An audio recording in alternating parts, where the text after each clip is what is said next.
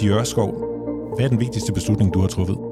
Det var det tidspunkt, hvor jeg gik fra at være chefredaktør på Politiken, hvor jeg var en slags højre hånd for Tyr Seidenfarten, og besluttede, at øh, det ville jeg forlade til gengæld for at gå til det, vi i journalistikken kalder the dark side.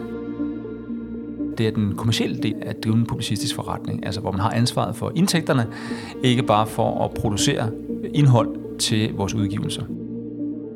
Du lytter til Ledelse med Vilje, en podcast fra lederstof.dk, hvor du møder nogle af Danmarks mest inspirerende og mest markante ledere til en samtale om deres livs vigtigste beslutninger. Din vært på programmet er Anders Vass, chefredaktør på lederstof.dk. Dagens gæst er Stig Ørskov. Han har en lang karriere bag sig som journalist og leder i mediebranchen. I dag er han administrerende direktør i JP Politikens Hus.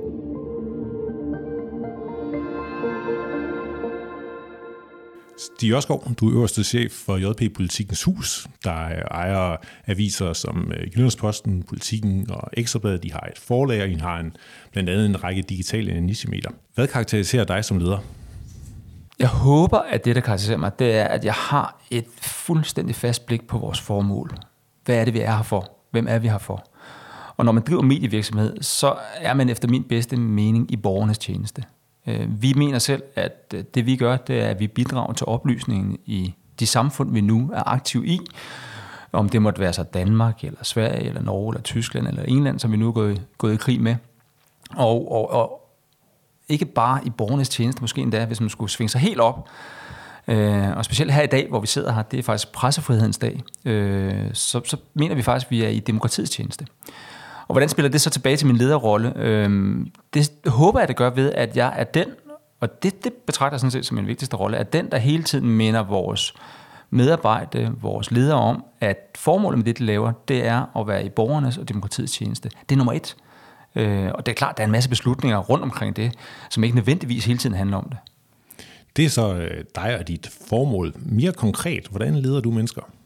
Jeg er jo ikke nødvendigvis den rette at spørge. Altså, andre ser jo helt sikkert på min ledelse på en anden måde, end jeg selv ser på den. Øh, men jeg håber, at øh, jeg gør det ved at involvere mennesker, der er klogere end mig og mere vidne om mig på de mange områder, hvor jeg ved i virkeligheden stadig mindre, som tiden går.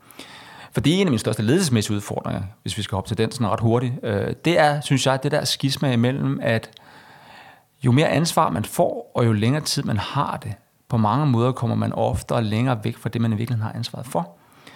Altså i mit konkrete tilfælde, øh, det jeg har ansvaret for, det er, at vi laver noget relevant indhold, der gør folk i stand til at tage imod noget oplysning, eller måske endda gør dem til bedre samfundsborgere, eller i hvert fald mere oplyste samfundsborgere.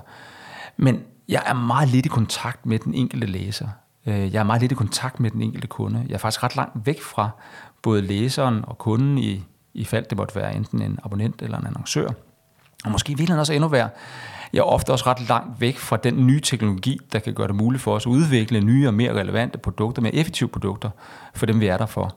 Og, og det er noget, jeg sådan til stadighed skal minde mig selv om, at, at, at jeg ikke kan tage min egen, mit eget vidensniveau, vil jeg formulere det, for givet, øh, at jeg må, jeg må prøve efter bedste evner at, at søge de mennesker, der ved mere om de afgørende elementer i beslutningen, end jeg gør. Du fremhæver øh, en, en frygt for, at du kommer langt væk fra nogle beslutninger, som er fagligt funderet, fordi du er længere væk fra materien i dag. Andre taler om ledelse for noget, øh, som noget, der drejer sig i virkeligheden om bare at sætte retningen og styre menneskerne. Hvordan vægter du de to dele op mod hinanden? Jamen, der, der er jeg stadigvæk meget optaget af, at det er et, vores formål, og den konkrete måde, vi øh, så at sige, udøver vores formål på, eller efterlever vores formål på, altså det er den, der er omdrejningspunktet. Altså, at vi har en, en, en opgave, der skal løses, et job to be done, som handler om, altså, hvordan sørger vi for at, at udstyre øh, samfundet, vores brugere, vores læsere, vores kunder med relevant information, som skaber værdi for dem. Altså, det er for mig omdrejningspunktet i det. Øh, og, og derfor tvinger jeg mig selv, og jeg håber også, at jeg evner at inspirere min organisation til at være optaget af det hele tiden. At det er det, der er udgangspunktet for det, vi går og laver. Du har jo gjort karriere i øh, mediebranchen, som er kendt for en, en meget direkte, nogen vil sige øh, sikkert også øh, brutal tone, hvor man øh, har nogle efterkritikker og taler sådan ret hårdt til hinanden. Har det formet dig som leder?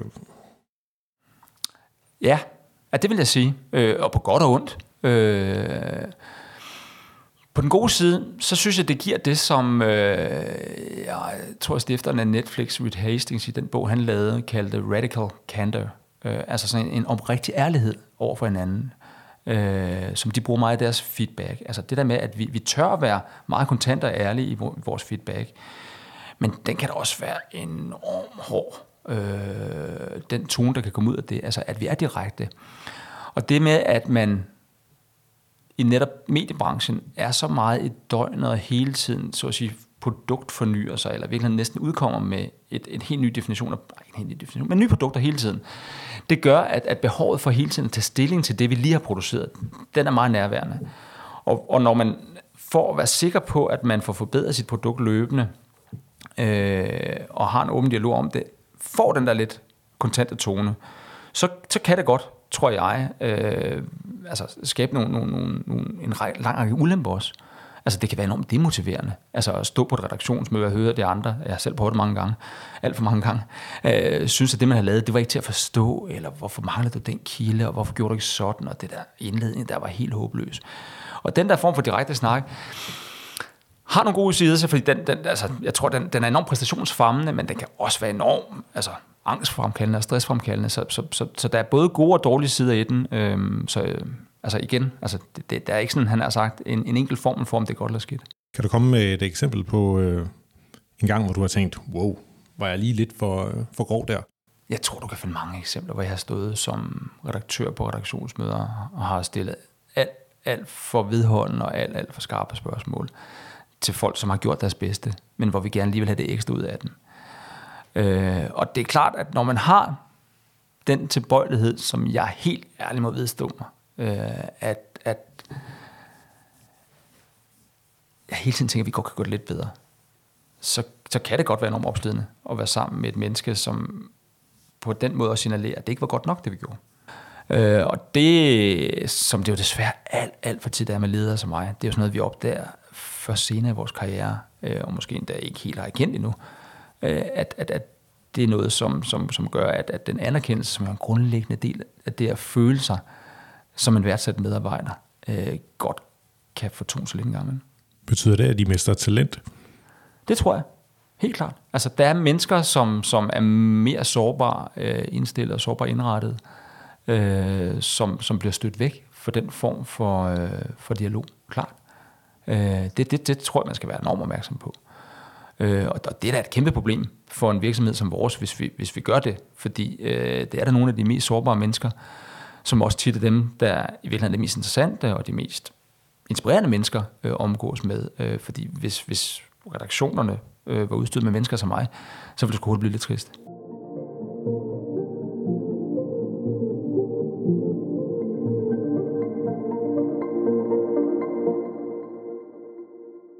Det her, det er ledelse med vilje, hvor vi taler om de største beslutninger i din karriere. Du har selv været med til at udvælge nogle af dem, og den første, der skal vi tilbage til, øh, til 2002. Det er en, øh, en periode, hvor du øh, gør en, øh, en, en hel del karriereskift, for nye jobs, og, og så her har du ligesom sagt ja til at blive del af et, et, et stort projekt, som, som skrev mediehistorie på mange måder. Kan du fortælle om det? Ja, dengang var det i hvert fald et stort projekt. Jeg er ikke, jeg er ikke sikker på, at der er så mange nulevende, der kan huske det, men, men dengang der var det stort, især for os i mediebranchen. Det var forsøget på at lave et, et nyt stort dagblad i, i Danmark. Og det var sådan det, det, det store nye dyr i skoven, og det var det nye øh, entreprenante projekt. Øh, og på det tidspunkt, tør jeg faktisk godt sige, 2003, var det der med entreprenante mennesker, det var ikke sådan, øh, han har sagt, øh, lige så prominent, som det, det, det er nu, altså hvor vi alle sammen helst skal være en del af en startup eller selv være entreprenører det var nærmest sådan, hvor man tænkte på os, altså hvorfor, hvorfor ikke bare blive i, de stillinger, jeg havde, og, prøve at gøre det bedre der. Men for mig var det en enorm øh, attraktivt at, at komme ud i et entreprenørmiljø, som det var, og netop prøve at se, om vi kunne gøre det bedre end de eksisterende, og lave, øh, en, øh, eller lave indhold, lave en udgivelse, som var mere inspirerende, og som adresserede nogle andre behov, end de eksisterende udgivelser på markedet, de formåede at adressere. Og jeg vil sige, for mig, det der med at gå fra noget, som var etableret, øh, var enormt befriende. Øh, jeg var efter mange karriereskift, jeg tror, jeg skiftede job stort set hver eneste år. Øh, en lang overrække var jeg kommet til politikken, og det var jeg kommet efter, at jeg tre gange har sagt nej til politikken. Så var jeg endelig kommet over. Øh, og, og havde været der i hvad? Halvandet år. Øh, og hvor folk de kiggede på mig, som jeg var komplet åndssvag, da jeg sagde, det der, det synes jeg egentlig var spændende. Det vil jeg enormt gerne prøve. Fordi for mig var det der med at komme ud i et nyt miljø og prøve at redefinere øh, det at, at udgive dagbladet øh, var, var, var enormt berigende. Og, og det var sådan en, en, en genoplevning af, af, af sådan et entreprenørskab, som jeg havde i min tidligere 20'er, men som jeg lagde lidt på hylden, efter at have fået nogle store forskrækkelser øh, omkring det der med at være leder. Øh, jeg var, hvis vi bare lige tager en parentes på den, om vi kan nå rundt om den, jeg var på noget, der hed Månedsbladet Pres, som Øh, nu ligger du, Anders. Øh, du er en af dem, der kan huske det måske, men der var jeg øh, forretningsfører, hed det, på, på, på sådan et, skal vi sige, et, et, et progressivt magasin. Og jeg startede, da, da jeg var vel 23, 24, kan jeg ikke lide. det må være deromkring. Og der påtog mig en, en opgave, som var alt, alt for stor til, til lille mig. Øh, og det var jeg ved at knække halsen på. Øh, og der gik der nogle år, før jeg var, var klar til at gå ombord i ledelse igen. Nå, det var parentesen. Og så, så var jeg på politikken, og var egentlig kommet et godt sted hen, og var blevet øh, var jeg blevet souschef på erhvervsredaktionen, så det var fint og godt, og, og folk synes det var, du ved, det var da en fed titel, og hvorfor blev du ikke bare ved der?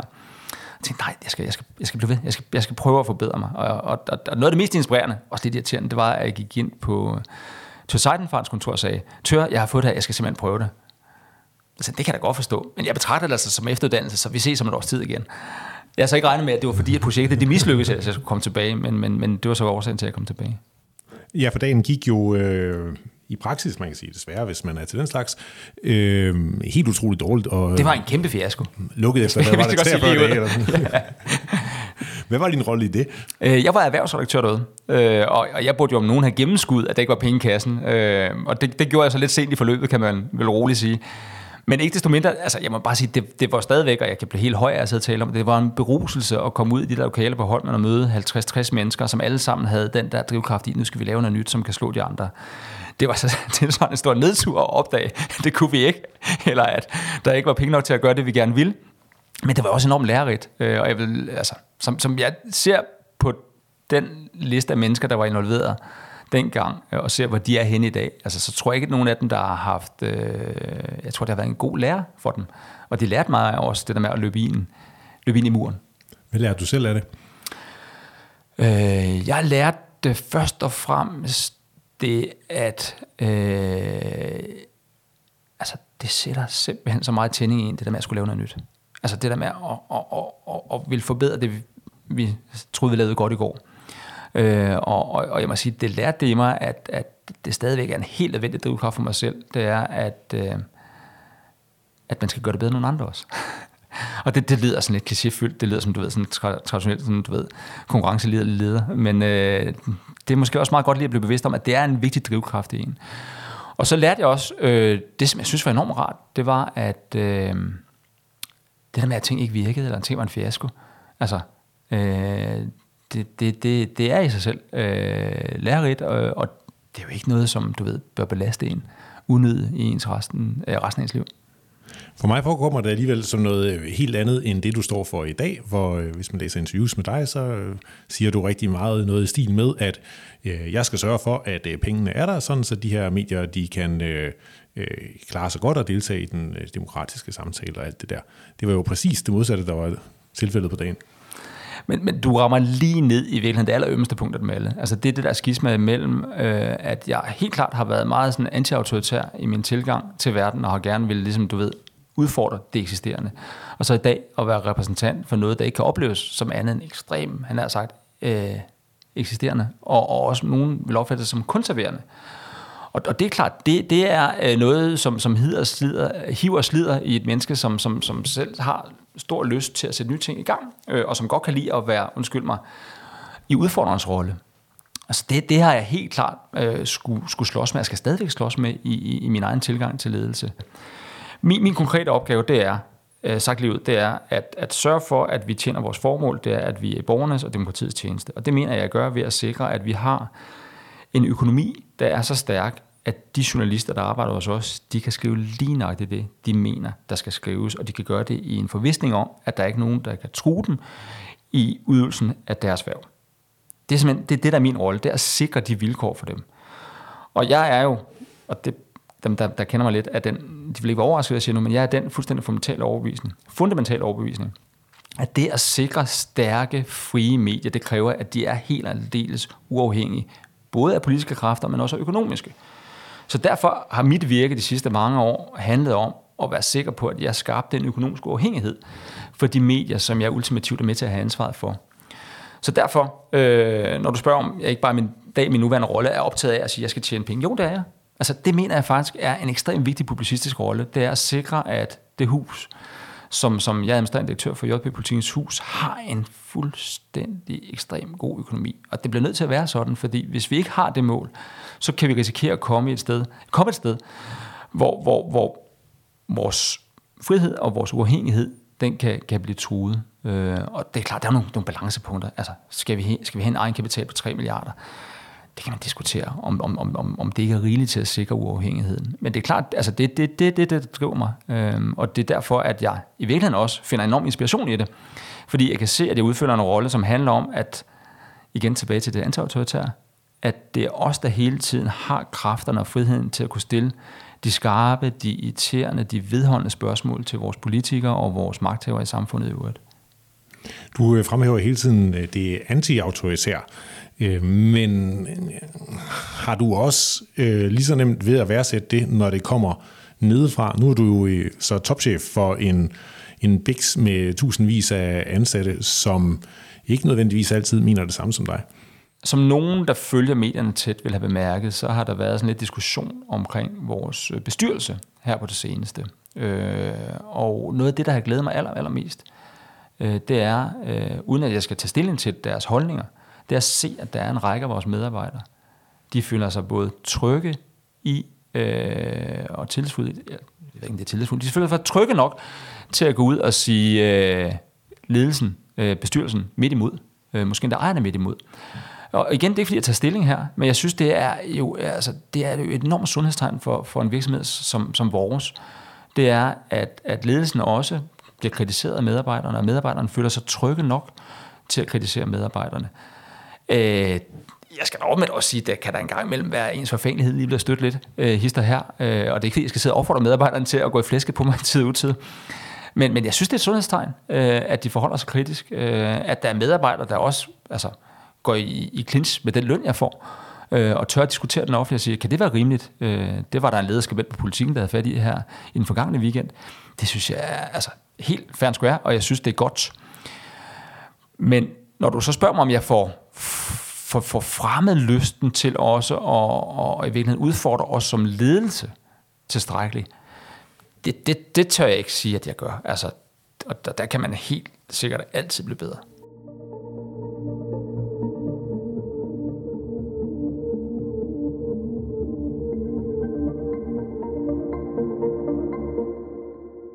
Her Ledelse med Vilje, der beder vi altid vores hovedpersoner om at tage noget med, som øh, viser, hvem de er. Øh, og, øh, Skal jeg finde det frem? Ja, tak. Ja, jeg finder det frem, så jeg rumler lidt her på stolen, så jeg ved ikke, om det går i.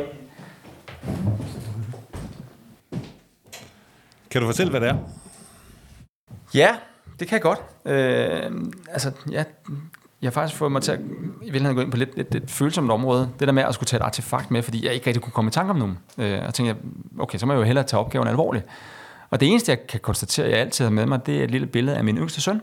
Øh, og det her, det siger jeg velvidende, at øh, hans to søskende, de sikkert bliver frygtelig jaloux, hvis de hører det her nogensinde. Så det håber jeg ikke, de gør. Men øh, omvendt, så ved jeg også, det er en særlig skæbning, vi har. Det er min syvårige søn, der hedder Osvald. Og han fik, da han var tre år, diagnosen øh, autist. Han fik en autisme-diagnose, hedder det rigtigt, for nu at tage det rigtige sprogbrug der. Øh, og han er en helt særlig opgave øh, for sine forældre, øh, herunder ikke mindst. Øh, eller, nej, vi er jo sammen om det, ikke? Og grund til at have har med i, i min, øh, min taske, øh, det er simpelthen fordi, når jeg står i situationer, som kan være svære eller udfordrende, eller hvor jeg kan være nervøs, det er man stadigvæk tit i sådan en job, som jeg har. Jeg er i hvert fald. Øh, Øh, har svært ved at sove øh, over ting, jeg skal op og forholde mig til, eller møder, jeg skal deltage i. Så hjælper det mig ret ofte at tage til det her billede frem af Lille Osvald og minde mig selv om, at der er ting, der er væsentligt større i livet, end det arbejde, jeg har. Fordi det er det arbejde, jeg har. Og min lederrolle, selvom den, den, den, den sluger meget af min tid og meget af min opmærksomhed, så er det øh, ikke det vigtigste i livet. Øh, det er ham, det er hans søskende, øh, som det er aller, aller vigtigste. Nu virker øh, det jo som om, at øh, du har en virkelig dejlig, men også stor mundfuld der øh, på, på hjemmefronten. Har du nogensinde en dårlig samvittighed over, at du arbejder så meget? Mm, ikke rigtigt. Øh, men det er så også fordi, og det kommer nok også ret tit med den her type af job, det er, at, at det bliver så meget en todimensionel prioritering. Altså det bliver arbejde og familie. Øh, og det betyder, at øh, det, der engang var ens vennekreds, det er der stadigvæk, men man ser dem ikke så altid. Øh, og det, der handler om at gøre meget sammen med andre mennesker, end dem, der er ens nære på ens arbejde eller i ens familie, det bliver der heller ikke så meget af. Øh, og det tror jeg gør det, at øh, familien oplever, at de er prioriteret. Øh, og det har, også, det har jeg oplevet som værende vigtigt. At, at, at, at, det er sådan lidt, lidt på afstand, men, men det er da enormt vigtigt for mig, at, at, at de ikke går rundt med en følelse af, at de er underprioriteret. Øhm, så nej, det, det er ikke udmeldt sig af dårlig samvittighed. Det har det ikke. Men, men omvendt er det også klart, altså det gælder vel med alle børn, det gælder vel også i de fleste sammenhænge. Altså det der med kvalitetstid, det tror jeg ikke en skid på. Øh, altså der er en, en faktor til, og det er tid. Altså tid ind, kærlighed ud. Har det at få en søn med infantil autisme lært dig noget om ledelse? Det har i hvert fald lært mig noget om mig selv. Øh, og det undgår jo ikke at reflektere den måde, jeg er som menneske, der og som leder på. Altså, et, det er, at det er helt klart, altså, det gør skillen mellem stort og småt tydeligere. Øh, og det er ikke fordi, at jeg skal forklare de ting, jeg har ansvar for på mit arbejde. Men der er ting, der er vigtigere end det. Øh, og det, det har givet mig en ro i forhold til de problemer, der kommer. Øh, og har gjort, at øh, jeg simpelthen, altså, jeg har lettere ved at trække, mave, altså, trække virkeligheden vejret helt ned i maven, øh, når jeg står over for, for, for større problemer på, på, på mit arbejde, fordi i sidste ende, så, så er der en vigtig opgave. Øh, og, og det at blive så bevidst om det, øh, og det kan jeg sige, for jeg har to ældre børn, som er øh, hvis man kan kalde det inden for, for normalt begrebet, De er velfungerende på alle lederkanter. De, de har deres eget sprog, øh, frit og frejdigt, og de klarer sig, og jeg tror, at de vil knap nok opdage, hvis jeg ikke kommer hjem. Øh, så har vi et menneske her, som, som på en anden måde har, har helt klart har behov for nogle forældre, som, som, som giver ham en, en, en tryghed og nogle rammer, som skaber nogle helt andre, altså som skaber et udviklingsrum for ham, som han har behov for. Og, og den der øh, meget, meget tydelige gørelse af, hvad der er ens allervigtigste opgave i livet, den synes jeg skaber en enorm, synes jeg selv, øh, ja, afklaring hos mig selv. Jeg, jeg, jeg tror, vi selv kalder det sådan et livsafklarende øjeblik, da, da vi fik diagnosen. Sådan, godt, så ved vi, det er det, det, er det der, der er vores store opgave i livet. Øhm, og jeg tror også, det har fået mig selv til i min egen ledelse, ikke fordi jeg egentlig synes, jeg ikke var opmærksom på, at, at, at øh, folk havde andre prioriteter. Øh, men det har jo forstærket opmærksomheden på, at, at selvom der, er, altså, der, er jo, der skal være forskel på arbejdsliv og privatliv, men vi er jo hele mennesker. Og der er samspil mellem de to ting, som er enormt øh, tæt, og et intimt samspil mellem ens arbejdsliv og ens privatliv. Øh, og, og, og det skal man skabe pladsen til. Og at hvis man evner at skabe pladsen til det, altså, så får man medarbejdere, som også i høj grad, tror jeg, får bedre mulighed for at øh, forløse deres potentiale. Betyder det, at du er mere opmærksom på dine medarbejdere, som kan gå igennem noget i livet, som ændrer ved balancen mellem job og privatliv? Det har i hvert fald øh, forstærket min bevidsthed om det. Øh, om, om, om, om jeg også udlever det, det er jo altid det store spørgsmål. Øh, om man evner at, at gøre, som man selv tænker og siger. Men, men, men det, der i hvert fald har, har fasttømmer hos mig, det er, at det, det kan jeg sige, den tilbøjelighed har jeg altid haft. Jeg har altid troet på, at, at, at jeg skal blande mig meget lidt i folks måde at, altså, arrangere øh, deres privatliv og deres arbejdsliv på. Altså, den fleksibilitet, de, de efterspørger, altså, den får jeg normalt 100 folk igen, hvis jeg giver dem det. Øh, Altså når folk, de, de spørger om fleksibilitet, hvis de så får fleksibiliteten, altså, altså, så er det også en gave for, for, for en som arbejdsgiver, sagt det ud. Øh, så, så på den måde spiller det jo fint sammen, og det lyder næsten, det kommer til at lyde sådan, du ved, som det er en kynisk spekulation, og det er det faktisk ikke, det er mere en opdagelse. At, at, at når man faktisk evner at, at, blive opmærksom på, at, at, at folk løber ind i problemstillinger i deres privatliv, og det skal de have tid og rum til at løse. Hvis de får den, det, det, den tid og det, det rum, så bliver de som ofte også øh, ikke nødvendigvis gladere, men, men måske mere tilfredse medarbejdere også. Er du blevet mere lykkelig af det? Ja, hvad? Af at få et øh, barn med de udfordringer, samtidig med, at du har et, et topjob? Jeg har flere lykkelige øjeblikke, ja. Altså ja, det har jeg. Altså, nu, nu ikke fordi vi skal gå helt ned og, og give os til at beskrive øh, min, min søn lige netop i det her format her. Men øh, hvis du kender historien om den her øh, tyr, der hedder Ferdinand, øh, det er sådan en, jeg tror det er en spansk fortælling. Øh, Øh, det var sådan en del, tror jeg, af Walt Disney's juleshow på et tidspunkt. Øh, og så var det bare i, i Sverige, det var. Den her tyr, der sidder på marken under et træ øh, og, og nyder livet, og som i modsætning til alle de andre tyre, ikke er særlig aggressiv, ikke hopper rundt. Øh, det, det er sådan min søn også er. Han er en lille kraftkal, men du ved, han interesserer sig ikke rigtig for omverdenen. Han, han kan godt lide at sidde og kigge på en blomst, eller nyde en sky op i himlen. Øh, og det der med at, at, at, at få den der form for øh, ja, lykke i det enkelte øjeblik helt til ind og opleve den. Altså at opleve, øh, at, at, at, at, at det er i øjeblikket, øh, livet finder sted. Det er i øjeblikket, at, at lykken opstår. Øh, det havde jeg ikke lært uden ham. Øh, og der, hvis, hvis vi skal hive det over, nu sidder vi i ledelsesformat her, og hive det over i ledelse, før du selv beder mig om at gøre det. altså, det har været med til, tror jeg, hos mig selv, at, at, at, at intensivere lysten til, at der skal ikke være mange øjeblikke, hvor vi ikke har det godt med det, vi laver.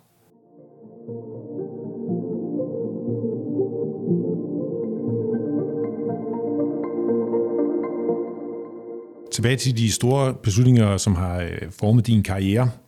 Øh, du taler selv om det i indledningen, at det er da du skifter til The Dark Side øh, Først i øh, 2010 som øh, viceadministrerende direktør i JP Politikken, og øh, i 2014 som, som topchef. Kan du fortælle lidt mere om de ting, som de tanker, du har, og hvorfor du beslutter dig for, at det er vejen frem nu? For det første er der en øh, enorm nysgerrighed i, for, for mit eget vedkommende, jeg har en enorm nysgerrighed efter at forstå sådan hele den publicistiske forretning. Og der er der også stemmer for mig, at hvis man skal have frie, selvstændige medier, så skal man have medier, der står økonomisk stærkt. De skal være enormt sunde. Og øhm, det formål, eller det kald, øh, det trækker enormt meget i mig. Øh, og det er det, jeg, altså, det, det kan du også høre på det, vi har talt om. Det er det, jeg finder mening i, øh, i forhold til at have den lederrolle. Altså det er, at øh, det, det synes jeg er enormt inspirerende, øh, og øh, giver enormt meget mening i, i, i det virke, jeg har, øh, at kan være med til at, at sikre, at vi den ræde rundt har frie medier. Øh, så, så det er faktisk, altså, ja, det kan godt være, at, at, at, at du sidder og kigger på mig og tænker, ej, det der, det er simpelthen ikke rigtigt. Der må også være noget mere personligt i det. Men det er faktisk det, øh, fordi på den måde tror jeg ikke, jeg, altså, der, der tror jeg ikke, altså, jeg, jeg adskiller mig i ikke for de, for de fleste andre der skal jo være mening i det, man går og laver.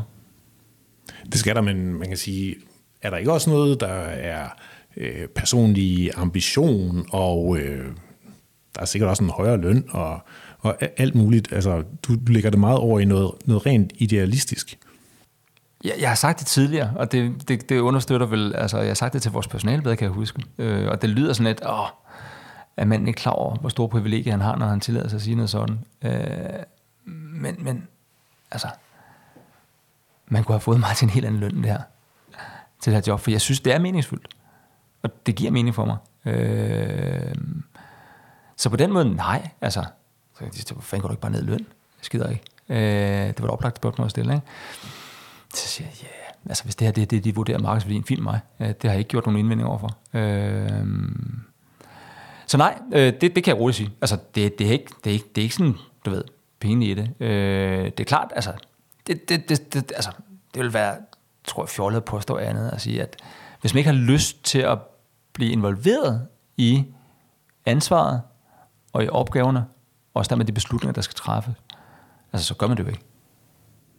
Det er meget et, øh, et skift fra at være på en eller anden måde øh, faglig leder, som øh, redaktør og chefredaktør til at være mere kommersiel og leder leder leder på det, du kalder the dark side, op i koncernen. Er der noget, hvor du savner det, du kom fra? Øhm, altså, selvom det blandt journalister bliver kaldet dark side, så vil jeg sige, det er ret venlige mennesker, jeg får lov til at arbejde sammen med. meget konstruktive mennesker, så der er ikke noget specielt mørkt på den side af det. Øhm, er der noget, jeg savner ved det? Altså, ja, jeg, jeg savner da helt klart øh, det der øh, fuldstændig afgørende i, at altså, virkelig, altså, jeg savner at være tæt på dem, vi er der for. Øh, altså, være tæt på læserne og være tæt på øh, og, og lave noget, som forhåbentlig er relevant for dem, skabe noget indhold for dem, skabe nogle produkter for dem, som, som helt konkret altså, skaber altså, værdi for dem. Det savner jeg. Øh, så, så, altså, jeg har ikke nogen forestilling om, at jeg vil være en god leder af så meget andet end det her. Altså, jeg, jeg, jeg tror, det er der, hvor jeg, hvis jeg overhovedet skal bidrage med noget ledelsesmæssigt, så er det på noget, som jeg trods alt har øvet mig altså, på så mange år. At du ikke fagligt ville kunne tage dine ledelseskompetencer hen og lade os sige, blive øh, topdirektør for et øh, foderstof? Og nu siger du lige foderstof, fordi jeg kommer sådan set ud af en foderstoffamilie, øh, så det er meget godt spottet. Øh, nej, faktisk, altså i stor respekt, for min, min far var direktør i, i, i det der Dansk Landbrugs øh, og det er, kan jeg love, en helt anden til, end den jeg havde øvet mig på.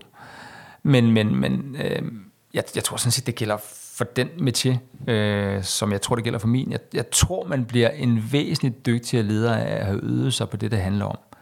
Øh, jeg siger ikke, at man ikke godt kan komme med andre skal vi sige, kompetencer, andre erfaringer og bidrage positivt. Det, det tror jeg på, man kan. Det synes jeg, vi har set mange eksempler på den virksomhed, jeg også er med at gøre.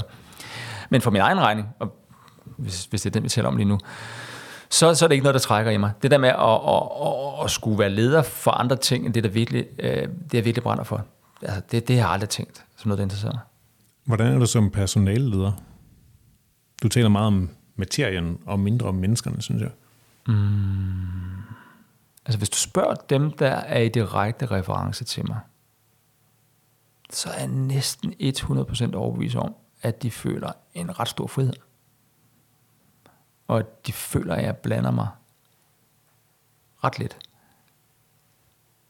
Men det er selvfølgelig også med nuancer i. Jeg blander mig meget lidt, hvis det går godt. Når det ikke går helt efter planen, så blander jeg mig mere. Øhm, og der, det er vel sådan, øh, modus er. Øh, altså, altså ja, ja, det må jeg bare sige. Altså, i, I det omfang, at jeg lykkes med at, at, at flytte ansvaret hen til andre, der lykkes jeg langt bedst. Altså, det er der alle beviser på i hele min karriere. Altså, de bedste beslutninger, det er dem, jeg har lavet andre træffe for mig.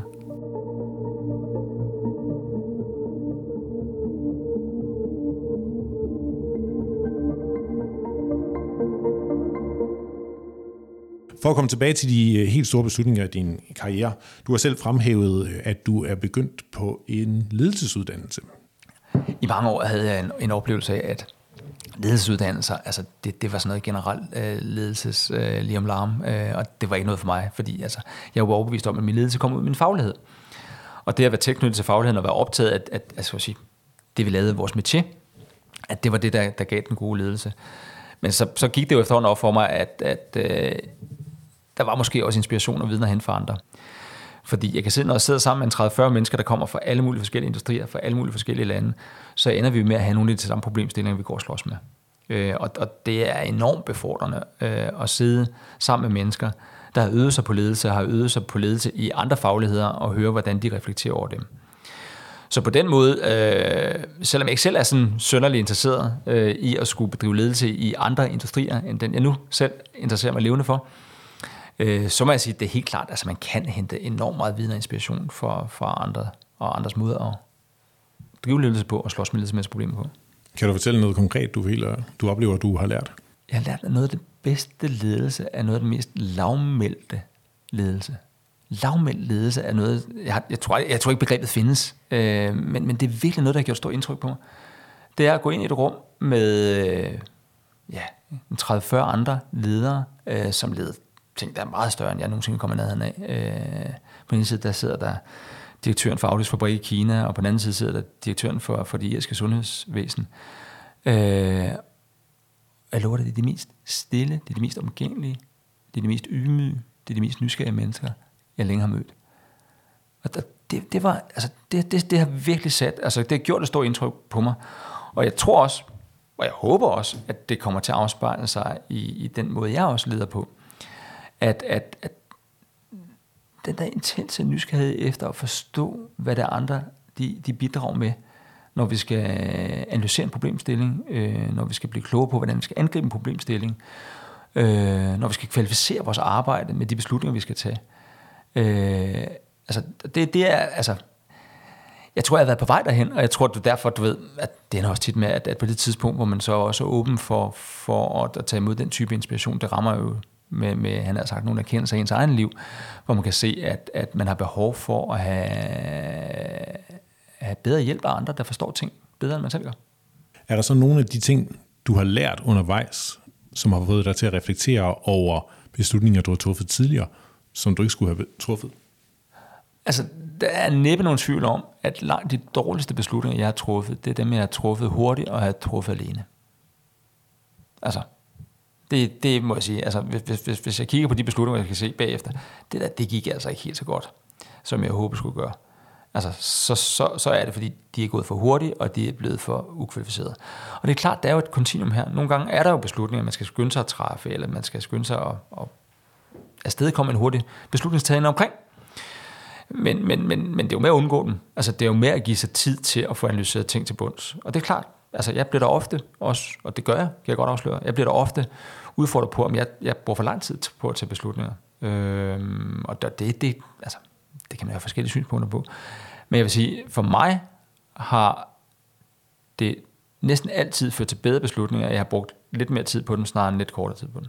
Jeg kan godt pege på et projekt, som jeg øh, helt klart var involveret i beslutningen omkring. Øh, det var et projekt, som var, jeg kan sige, af Ekstrabladet, øh, hvor vi forsøgte at skabe noget, som vel bedst kan karakteriseres som en slags ungdomsmedie. Det hed Format. Øh, og der synes vi, vi fik en virkelig, virkelig god idé, som vi simpelthen ikke kunne komme hurtigt nok afsted med. Øh, og det er virkelig ikke for at klandre nogen, fordi jeg tror, vi alle sammen synes, det var en fantastisk idé at afsted med den. Men, men, men det var helt klart, det var sådan et, et ærkeeksempel, eller et arkeeksempel hedder det på, øh, at, at det der med, at øh, ikke at i virkeligheden være kritisk over for dine egne antagelser, det er der, det går galt. Altså det er, når du bliver så overbevist om, at de grundantagelser, du har, det er det rigtige. Det er der, du ender med at tage de forkerte beslutninger. Og det er i hvert fald en ting, som vi er blevet tudet ørerne fuld med på, på det ledelsesforløb, jeg er i gang med lige nu. Det er, altså, always check your assumptions. Altså virkelig, altså gå kritisk til værks på dem. Og i formattilfældet, hvad var så din antagelse, og hvad var det, du lærte?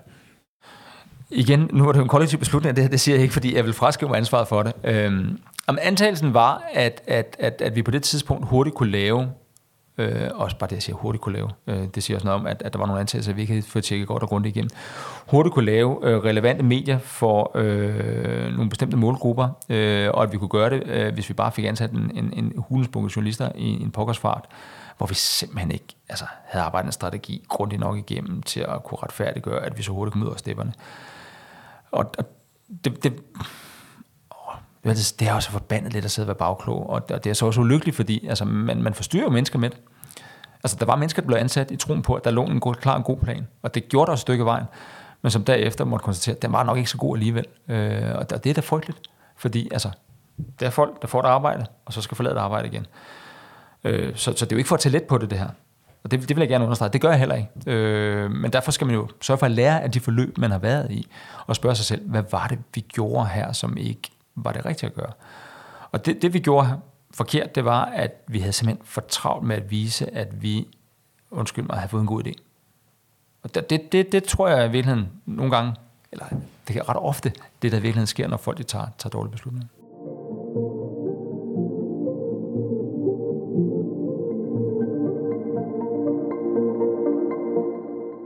Ledelse med vilje, der vil vi også altid gerne høre, hvilke beslutninger det er, du står foran. Nu har vi talt om, hvad der har bragt dig hertil. Men hvad bliver de næste store beslutninger, som du skal tage? Helt afgørende for, for, for os, det er, at øh, vi vil ud og prøve at se, om vi kan evne at lave journalistik, om vi kan lave indhold øh, i form af litteratur eller journalistik i andre geografier end den danske. Både fordi vi tror, at vi kan lære enormt meget af det, men også fordi vi tror, vi har en del at byde med, eller en del at bidrage med øh, i andre geografier, og, og så også fordi vi er helt overbevist om, at øh, det understøtter det, der er vores grundlæggende formål, det er at skabe en stærkere og sund virksomhed, som øh, kan være med til at sikre, at vi har en fri og uafhængig journalistik, ikke mindst i Danmark, men også i andre lande. Øh, og når vi skal ud over stepperne, og ikke så at sige, bare være i Danmark, så handler det også om, at, at, at vi har en størrelse i Danmark, øh, der gør, at, at det er svært at vokse mere, øh, i hvert fald i form af, at vi får nok ikke lov til at købe så mange andre lignende medievirksomheder op. Vi, vi prøvede med børsen, øh, og der sagde Konkurrencestyrelsen, det synes de var en dårlig idé. Øh, så der endte vi med at kunne eje 49,9 procent af børsen. Så derfor har vi besluttet os for, at nu vil vi også kigge os ud over landets grænser og se, om vi kan, vi kan komme videre der. Så der er nogle store beslutninger om, hvor hurtigt vi skal rykke frem. Og vi har talt lidt om det der med, at, at øh, nogle gange skal man jo lige lade tvivlen komme ind til gode. Øh, og nogle gange skal man ikke skynde sig for meget med at tage beslutningerne. Omvendt, hvis man er i et moment, man har en klar plan, man er ret sikker på, at man har en klar model for at få det til at lykkes, skal man også turde trykke på speederne og sige fuld fart frem. Du og I i JP i politikken har jo i hvert fald ud fra et kommersielt synspunkt været ganske succesrige øh, de seneste år. Hvad er det, der får dig til at tænke, at øh, så kan vi også i udlandet? Øh, først og fremmest at vi øvet os. Jamen altså, det tror jeg jo virkelig helt indet på, at det der med at øve sig, det hjælper gevaldigt. Øh, vi har øvet os rigtig meget på at, at lave medier og drive medier i Danmark. Øh, både medier, som henvender sig til almindelige borgere, men også medier, som henvender sig til sige, mere erhvervsinteresserede. Øhm, og, og, og det har vi øvet os på det, øh, og det har vi også nu allerede har øvet os lidt i, i nogle andre geografier. Øh, det er jo det, der giver os blod på tanden, at vi kan se, hmm, altså, ikke fordi jeg siger, øvelsen nødvendigvis altid gør mester, men det hjælper os i, retningen i hvert fald. Øh, så så det, det er det, der er absolut øh, at, at drivkraften i det, øh, og at vi kan se, at vi med nogle af de koncepter, vi har lavet i Danmark, der rammer vi, synes vi, nogle huller i markedet, som andre ikke rigtig udfylder. Øh, og det er dem, vi går meget målrettet efter, også at udfylde i, øh, i andre geografier. Tak fordi du vil være med i Ledelse med Vilje. Selv tak.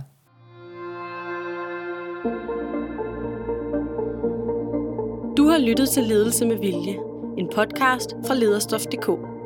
Du kan abonnere på podcasten i din foretrukne podcast-app, og vi bliver glade, hvis du også giver os en anmeldelse og nogle stjerner med på vejen. Alle de topchefer, vi taler med i Ledelse med Vilje, deler deres bedste råd om ledelse inde på lederstof.dk. Så gå ind på sitet og få inspiration til, hvordan du selv bliver en bedre leder. Bag lederstof.dk står lederne, Danmarks største interessefællesskab for ledere.